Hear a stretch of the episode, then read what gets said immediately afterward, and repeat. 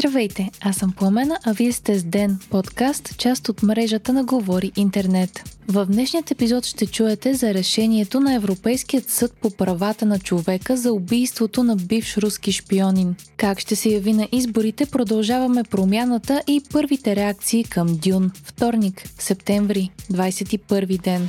Европейският съд по правата на човека постанови, че Русия е отговорна за убийството на бившият шпионин Александър Литвиненко, съобщава Франс Прес. Бившият руски шпионин, който в последствие е получил британско гражданство, бе отровен с полоний 210 в Великобритания през 2006 година. Разследване на Великобритания още през 2016 година е заключило, че убийството на Литвиненко най-вероятно е било одобрено от президента на Русия Владимир Путин, а извършителите са двама бивши бодигарди от КГБ.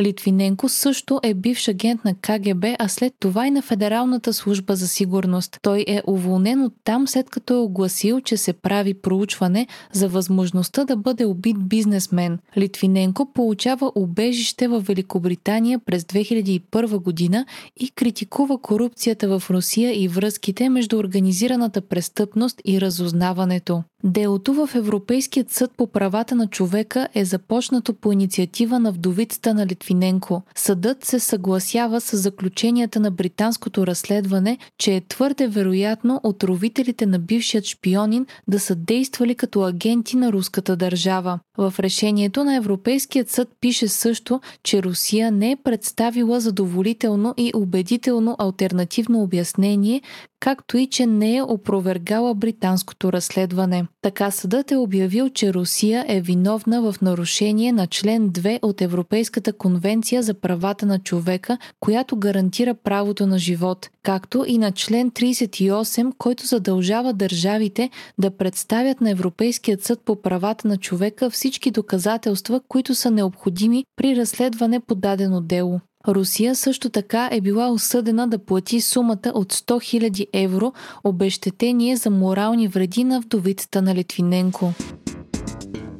Късно вчера от политическият проект на бившите служебни министри Кирил Петков и Асен Василев Продължаваме промяната обявиха, че са постигнали коалиционно споразумение с партиите ВОД и Средна европейска класа. Двете партии са образували коалицията Продължаваме промяната и ще се явят съвместно на парламентарните избори на 14 ноември, като представляващи коалицията ще са Кирил Петков и Асен Василев. Христо Иванов и Майя Манолова от Демократична България и Изправи се БГ Ние идваме изразиха желание за преговори с коалицията, а съпредседателят на Демократична България дори предложи явяване на предстоящите избори с общи листи.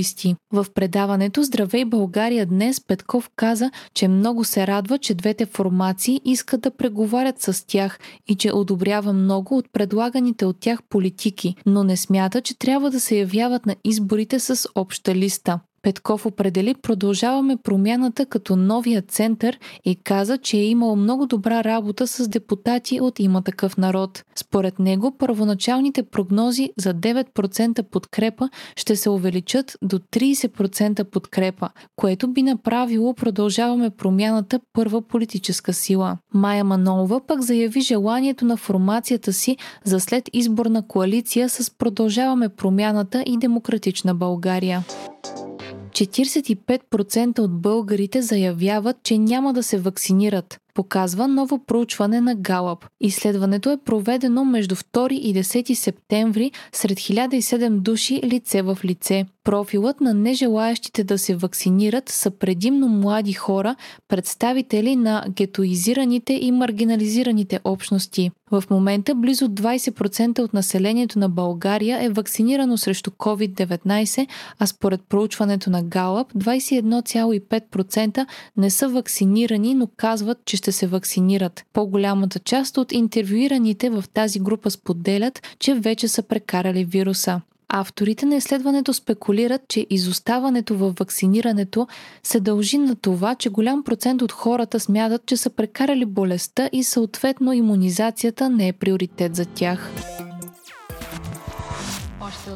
Вчера в Канада се проведоха парламентарни избори. Досегашният премьер Джастин Трюдо се изправи срещу консерваторът Ерин Отул в успорвана битка. Партията на Трюдо спечели и по всяка вероятност ще състави следващото правителство в Канада, но не успя да постигне целта си от 170 места в парламента, които биха позволили да управлява с мнозинство. При 95% обработени протоколи либералите на Трюдо взимат 157 места, а консерваторите 122. Новият филм на Дени Вилньов по легендарният роман Дюн вече оглави класациите по гледаемост в Русия, Франция, Германия и Италия. Лентата все още не е излязла по кината в повечето страни, но според анализаторите се очаква да е изключително успешна в бокс офиса въпреки пандемичните ограничения. До този момент печалбите й са близо 36 милиона долара, като те първа се очаква Дюн да излезе в САЩ и в Китай, където ще са и най-големите печалби. За сега почти всички отзиви от Дюн са положителни, като оценката на филма в IMDb е 8,5, а в Rotten Tomatoes има 90% одобрение. В България ще можем да гледаме филма по кината от 22 октомври.